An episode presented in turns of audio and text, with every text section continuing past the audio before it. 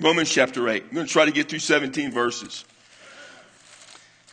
Romans 8 is in many ways the very heart of the book of Romans. In verse 8, chapter 8, verse 1 says this Therefore, in light of everything he says, there is now no condemnation for those who are in Christ Jesus. If you're in Christ, and to be in means to be the realm of, or under the influence of, or to be saved, you have into Christ, you believe in Christ, there is now no longer any condemnation, any judgment. You are free from sin and the consequences of that sin. It's an amazing statement. Um, it's probably something that we all ought to share more with people who are struggling in life. That if you're in Christ, there's no longer any condemnation. You have been forgiven. Verse 2 says this The law of the Spirit of life in Christ Jesus has set you free from the law of sin and death. Now, the word law here probably means more like the principle or the guiding force. It's not the law found, you know, in the Old Testament that way. So, when fundamentally, in, in a doctrinal sense, in, in a theological sense, that if you are in the Spirit of Christ, and by the way, the idea of Spirit is used a lot, but you are in the Spirit of life in Christ, and the word Spirit probably is capitalized in your version. It's reference to the Holy Spirit. If you have the Holy Spirit in your life, because of Christ, you are free from the law of sin and death. At the end of the day, that's really what matters. At the end of the day, when I know that I'm going to have to face God, ultimately what matters is I am not trapped in sin, and death means that sense of eternal death, that, that result of all my sins. Sin and what the result of that is. Sin and death go hand in hand. Not just physical death, but the death of the soul, the death of life, the death of your relationship with God. Just the end. I'm free of that. There's a lot of discussions sometimes that go on about what the ultimate purpose of the church is. And I get a lot of those discussions, and I don't disagree with a lot of things. But at the end of the day, when you think about the one thing that people need, they need to be free from sin and death. And the only way that happens is in Jesus. When you think about Jesus giving us the great commandment to go make disciples, telling us before he ascended in Acts to you be witnesses, to telling us to love God, love others. When you put all of that together and the one thing we need is freedom from sin and death, that probably ought to tell us what our focus should be in dealing with people. People need to be free from that. So he tells us those things. And in verse 3, then, he gets into the rationale for that. For what the law could not do, the Old Testament law, it couldn't do it, weak as it was, through the flesh. In other words, through the human aspect. God did it.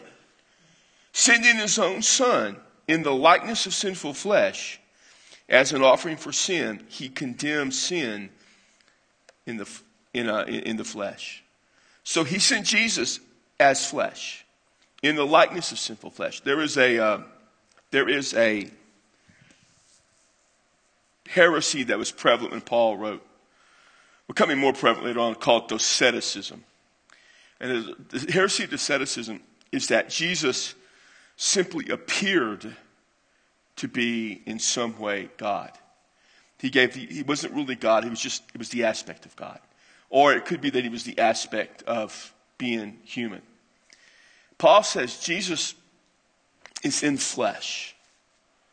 He came as flesh to do what the law could not do, which is deal with sin. The law points out sin.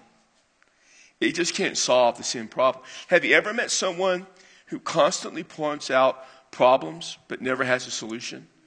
I've met them. I meet them all the time all the time. Lots of people always pointing out a problem, which I appreciate. I appreciate it more if they have a solution. If the solution is actually a good solution, even if it's not a good solution, even if it's a bad solution, at least they thought about it. You ever meet someone who thinks they have the gift of criticism? That that's a spiritual gift? Now, listen, some things are legitimate. I get that. I mean, some things are very legitimate, and, and I understand. I don't have any problem with that. Some things been pointed out to us today. Very legitimate. And we appreciate legitimate concerns. We love legitimate concerns. Sometimes things slip through the cracks. So if you got legitimate things, we love those. Some, but if you have something every week Probably a bit too much, right? now, I say that because here's why. You know what the law does? Law, the law points out all the problems, but never does anything about it. And Jesus, you know what Jesus did? He did something about it. So God sent his son. We're going to talk about that at Christmas. He sent his son to deal with the problem. He was an offering for sin. He gave his life up. He condemned sin. He didn't just point out the problem, he solved the problem.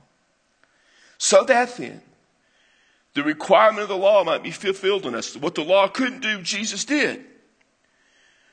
Who do not walk according to the flesh, but according to the what? Spirit. Now here's, here's the whole thing. Once we become a follower of Christ, not only are we in the Spirit, then we live that way. We don't walk according to the flesh. We walk according to the Spirit. Now, last week we talked about the sin that, you know, that, you know we, we get trapped by sin, we're tempted by sin, that battle with sin in us, and it's there. But ultimately, at the end of things, we walk according to the flesh. I mean, to the Spirit. Now, I, I, I liken the Christian life to a movie. You know, in a movie, there may be certain parts. If you took a movie of your life, if you looked at certain parts of the movie, you think, boy, that person's a lousy person. Or if you just took one picture, they might take the one picture in your life's movie of using sin. But if you saw the whole movie, you would see a person who lived according to the Spirit. In the course of our life, even though there's problems and there's setbacks, and there's a war of sin waging within us, we live according to the Spirit. This is how you know you're a follower of Christ.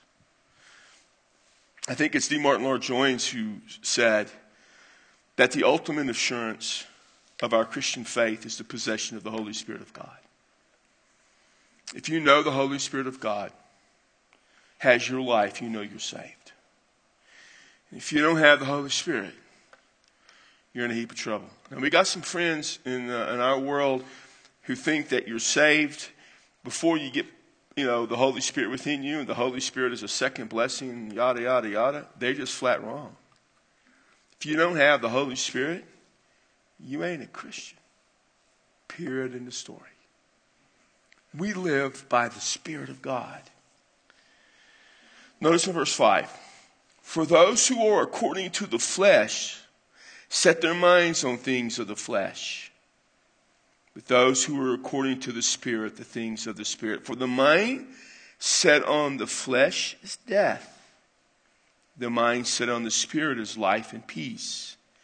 Because the mind set on flesh is hostile towards God. For it does not subject itself to the law of God.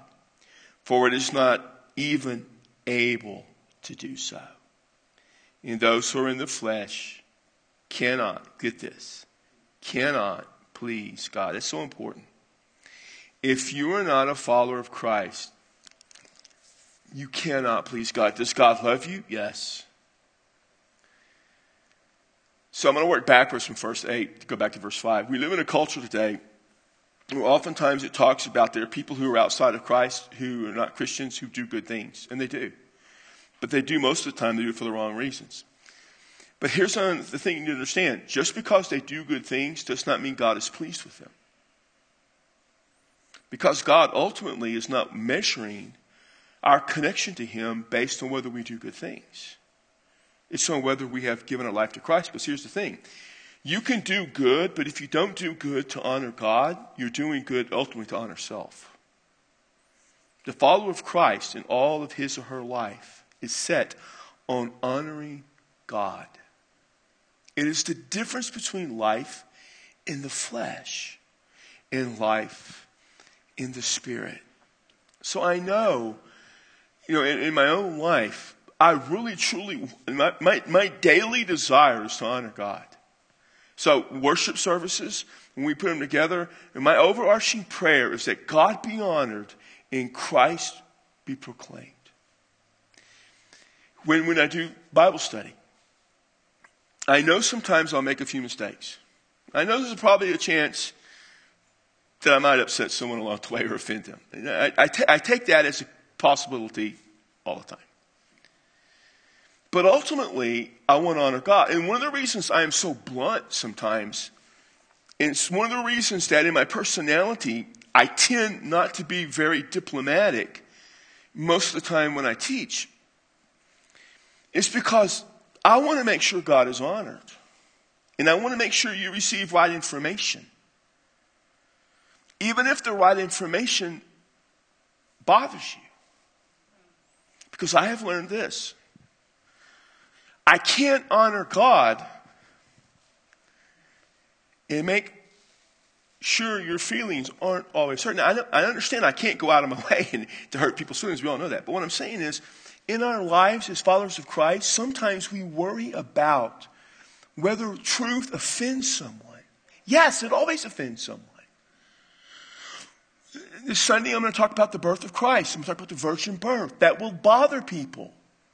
I don't want them to be bothered, but more importantly, I want them to believe the truth of the virgin birth. That's more important because it honors God. And so when you walk according to the Spirit, understand people won't always like what you have to say and what you do. You have to be comfortable with that. Someone told me not too long ago about something that says that people would get upset about that. And I said, you've got to become, get to a point in your life where you're comfortable with people being upset if God is being honored. Now, don't go out of your way to be obnoxious. Don't go out of your way to be offensive. Go out of your way to honor God. So here's what it says. If you are according to the flesh, your mind's on things of the flesh. According to the Spirit, the things of the Spirit. You've got two different mindsets. So if I'm focused on the Spirit and you're focused on the flesh, you're not going to like what I have to say or do or teach. That's all of us. That is okay. And if you live according to the flesh, I'm not going to like all the things you say. But here's what I have learned. I'm not concerned about helping people who live according to the flesh believe and think the way I do. They'll never will. I want people who live according to the flesh to learn to live according to the Spirit. And the only way that ever happens is if they come to faith in Jesus Christ. Therefore, I have to proclaim the truth about Jesus Christ. Because no one will ever come to Jesus by believing what is false. You've got to make a choice in your life. The choice is between the flesh and the spirit. And when you're a follower of Christ, it's a very easy choice to make. We live according to the Spirit. So when I look at a person, I don't judge people. I not well, some. A little bit. I look at the end result and say, do they give evidence of living in the Spirit? I know they're going to make mistakes and say and do dumb things. Or are they giving evidence of living in the flesh? The people who live according to the flesh, I really want them to come to live according to the Spirit. And that'll never happen without Christ. The mindset on the flesh is death. The mindset on spirit is life. Because the mindset on the flesh, verse 7, is hostile to God. Anyone who is not a follower of Christ is hostile to God. This Sunday, we'll have people sitting in church. I don't think it's today. I look at y'all, I think y'all are all good. But I know every Sunday we have people sitting in our church, in our worship services, all three of them, who, because they are not followers of Christ, they are by default hostile to God. And they don't even know it. Verse 9 says, however, you are not in flesh, you're in the spirit. If, that word if could be since, since the Spirit of God dwells in you. Even when anyone does not have the Spirit of Christ, he does not belong to him. Spirit of God, Spirit of Christ is interchangeable. Notice, you have a Trinitarian thing Spirit, which is the Holy Spirit, God and Christ. There is three persons of the Trinity, but there is only one God. And Paul does a magnificent job of reminding us that we are not polytheists who worship three gods, but one God, who is a unity Father, Son, and Spirit. The Spirit of God, the Spirit of Christ, the Holy Spirit. That essence of God, who He is. We are in God. We have the Spirit dwelling within us. It is the mark of salvation. It's who we are. Said, if Christ is in you, though your body is dead because of sin, yet the spirit of, is alive because of righteousness. In other words, because of sin, we know that we face death. There is the certainty of death. Christ tarries in coming. But we live spiritually. The Spirit of Christ is in us, so our spirit is alive. In verse uh, 10, uh, 10, it says, Yet the Spirit, the word Spirit should be lowercase when it refers to the Holy Spirit, uppercase. Because we have the Holy Spirit, our spirit is alive because of the righteousness of God, not our righteousness. So even though we face death, we're, we're alive. But if the spirit of him who raised Jesus from the dead dwells in you, he who raised Christ Jesus from the dead will give life to your mortal bodies through his spirit who dwells in you. So, in other words, because the Holy Spirit dwells within us, we have life, even in the flesh, even in our mortal bodies. He doesn't use the word flesh so as not to confuse it with his previous argument. But our body has life in it because it has the Holy Spirit. We are alive in Christ, right? If anyone's in Christ, he's a new creation. He's become new. We are alive. And so being alive in Jesus is the result of the sanctifying, cleansing work of the Holy Spirit within us as we are made righteous, declared righteous, and justified, and then being made righteous in sanctification.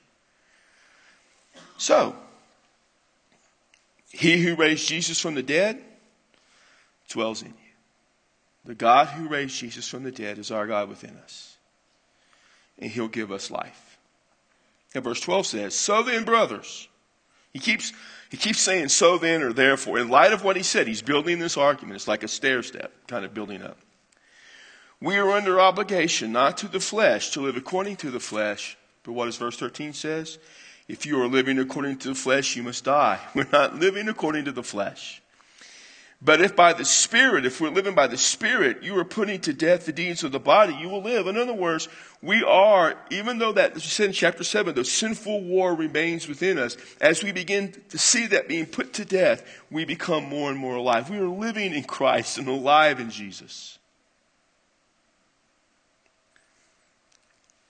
People ought to look at followers of Christ and see a difference in their life.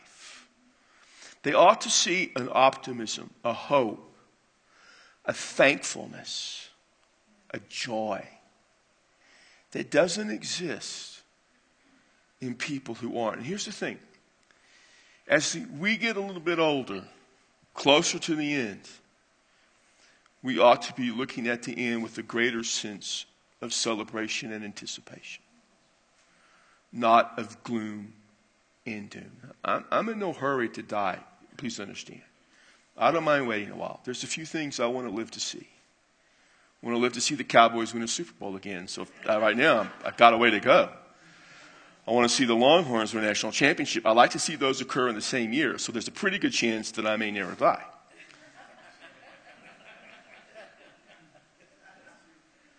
I want, well, I can't say that anymore. I was going to say, I want to live where I get to a point in life where I, on Sunday morning here, I get on the platform in 20 minutes, but that's already happened, so I can't ask for that. But I also know this. I don't look at the world in a gloomy, or I look at the, you know, the, the end of life or coming in a way that is negative. As I look at life ahead of me, I look at joy. I look to anticipating and celebrating more of life the longer I live, the more I learn to celebrate my life in Christ. That's what we should do. And while I'm in no hurry for the end to come, the end isn't the end, it's just a passageway. For if you are being led by the Spirit of God, you are sons of God, sons and daughters, the Son is title. For you have not received a spirit of slavery leading to fear again. You have received a spirit of adoption as sons, which is a title by which we cry out, Abba, Father. So I need to spend a few moments. We, uh, we have concept of adoption here. Um, you know, I've, my, our daughter is adopted. A few others of you have adopted kids. If you want to raise your hand, you don't have to, but if you have adopted anyone in your life you want to raise, a few of you have. So when we adopted Kelly, Kelly is our daughter, period. Um, um, recently, she uh, was able to encounter her birth mother for the first time in her life, and she calls her birth mother by her birth mother's name because she doesn't think of her as her mother. Debbie is her mom adoption, she is ours. Now, here's the thing. When you think of adoption, we think of that, and it's right, but you got to go even back into Christ. It's even more so. When someone in the day of Christ was adopted, they were considered to be part of their lineage, in essence, of their bloodline. Like Jesus was adopted by Joseph. Joseph, then Jesus is under the household of Joseph. His descendants, his ancestors are all of Joseph's bloodline. Here's the thing when Julius Caesar needed to pick a successor, he got Octavius, who was his nephew, and adopted him as his son. Octavius became the son of Julius and succeeded him as emperor. Now, that is the concept of life that they're thinking about. It is real sonship. When we are adopted, we are the literal sons and daughters of God. It is our relationship. There is no breaking of that bond. And we cry out, Abba, Father. Abba is Aramaic for Father. And so we recognize God as Father. Interesting, Jesus refers to God in every, all but one place. He refers to him as Father or Abba. And so Paul uses that connection. Both he writes both Aramaic and Greek, Abba Father, for an emphatic selection. It's emphatic. It's, it's, he is the Father. And it's a term of endearment and respect. So, therefore, the Spirit, the Holy Spirit Himself, gives testimony or testifies with our spirit. We are children of God. The Holy Spirit tells our spirit we're God's children. Christians should never live without absolute assurance of their salvation. There are, uh, I, have known some there are denominations. Uh, I've had guy, people part of my church, I'm sure I have it now, who believe that it's possible to lose your salvation, that you don't have assurance. All I can tell you is, from a biblical standpoint, they are dead solid wrong. Now, you may lose the comfort of knowing your salvation is assured because you're living in sin. But the doctrinal position you are adopted as sons. In antiquity, you could not unadopt a child. In the state of Texas, where Kelly was adopted, I could not disown her. A natural child could be disowned. In other words, a child by blood, you can disown that child. Once you adopt a child, you can never disown that child. In the day of Christ, an adopted child could never be disqualified as a child. It was a guaranteed position for life. The doctrine, the book of Romans is phenomenal. You have the doctrine of justification, the doctrine of regeneration, the doctrine of sanctification, the doctrine of adoption, all throughout it. All the, all the shuns. Everything that ends in shun is a doctrine, basically. Adoption is the guarantee of the assurance of our salvation. And the Holy Spirit tells us that. So I never live in fear, no matter what happens or what I may do, that I will lose the assurance, the guarantee of the actuality of my salvation. So that verse 17 says this. And if children, if we are children, then we are heirs. Heirs of God. Think about it, not just what God has to offer. We are heirs of God, fellow heirs with Christ, and indeed, if we suffer with Him, it's so that we may be glorified with Him. So here's what He said. I mean, the people in Rome in all the letters of the New Testament era, there was always, there was always the danger of suffering. And so the, all, the idea was always this. If then you are suffering for Christ and you are faithful, then you understand you will be glorified with Christ. Now, uh, in America, that's a tough one for us because we're not really going to suffer for Jesus. But the understanding should be this we are heirs with Christ of an heirship of God. And when we endure the struggles of the faith, we will also get to endure the glorification of Christ. Not so much that we're glorified, but we celebrated that. And we will live in glory with a new body, all that stuff. But the main concept is this facing persecution, and Paul would eventually die in Rome, so that's a reality, at the hands of Nero, is the evidence that one day we will celebrate with the glory of Christ. So, this is what's important. And so far in chapter 8, we got a lot more to go. As a follower of Christ, I have the Spirit of God within me, the Holy Spirit. He testifies and gives assurance then that I am in relationship with God through Christ. I have been adopted as a son, and as a son or daughter, but son is a title. But as, as that adoption, I can't ever lose that relationship. And I'm not under the law, but I have fulfilled the expectations of law being in Christ, so that even though I battle with sin, I am not overcome by sin. I am not of sin. I am not of flesh. I am of spirit. And I live in the realm of the spirit, having overcome sin and death. Well, that's a lot of stuff that I covered pretty quickly, so you may have some questions. If your question is, where can I find it? Remember what I said earlier Google. If you have a doctrinal question or a question of the discussion, let's talk about that. Any questions? Yes, sir. We read do good to honor God versus to honor God versus doing good, and then the spirit versus the flesh. Question: How can that be measured or confirmed in someone's life that they are letting the spirit be in the lead or in charge? I, I would think the measure. How can that be measured that you were living by the spirit and not the flesh, and that's so honoring God? I, I would say the measuring uh, obviously is not quantitative, it's qualitative. I know as you engineers like quantity, us godly men like quality.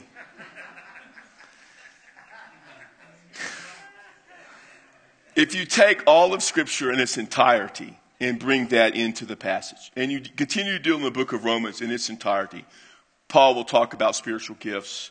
Uh, he will talk about certain things. And later on in chapter 8, he will talk about, you know, the, the love and uh, of God that conquers all. The, the way you measure or the way you have that assurance, I think, is understanding what your motives truly are. And so I'll, I'll, go back to the example of what we do in a worship service. It's the best example I know. So from all of our, all of us, whether it's me, Mike, Brian, or Joe, or Troy, or Barry, whoever's involved, when the intent of the whole thing is to be sure that above all else, God is honored. And that is the goal to which you are aiming. I think you have that assurance. When you realize that you've done things that have dishonored God, and that becomes the problem. So, for instance, if, if I say something that is true, if I say Sunday that if that lack of belief in the virgin birth of Christ is evidence of one not being a Christian. That bothers someone, it's not going to bother me. But if I were to say something to someone flippantly, or maybe uh, there's a you know there's maybe I say something that that I'm joking with someone and that flippant joke or offends someone, that would bother me, and that's evidence that in the one sense of of hurting someone or offending them, that was because I was honoring God but the other, other case, I wasn't honoring God. Does that make sense? So it's, it's why something happens. So I'll have people, I have people all the time come up to me when I, it's amazing how many people say, I kind of disagree with you on that. I'm like, well, I kind of don't care. you know, bring some scripture to support you. And if you don't, then uh, there's an old phrase we have called scripture whip. I'm going to scripture whip you all over the place. If you don't have scripture to back up why you disagree with me, your opinion is irrelevant. So in that case, it doesn't bother me. But if, but if someone says something and, and approaches me about it, like, they're concerned about something and I'm offensive in my answer and it's not a biblical, I mean, because, you know, someone tells me I thought it was too cold or too loud, and instead of being responsive in a kind way, I blow them off, or maybe I, I say something I shouldn't say, and that offends them. That was wrong. That's how you know when what you're doing is it honoring God or not, and you come to that realization. I don't know if that makes sense. In my mind, it's brilliantly worded. Whether it translates to you or not, I don't know. You know, put an equation. Let it know. Yeah. Does that make? I hope that makes sense. My bottle, water bottle's leaking. It's not good. Stops leaking. Even an engineer could figure that out. Okay. What else? It's a good question. Anything? Well, we look forward to seeing you Sunday. We'll see you later.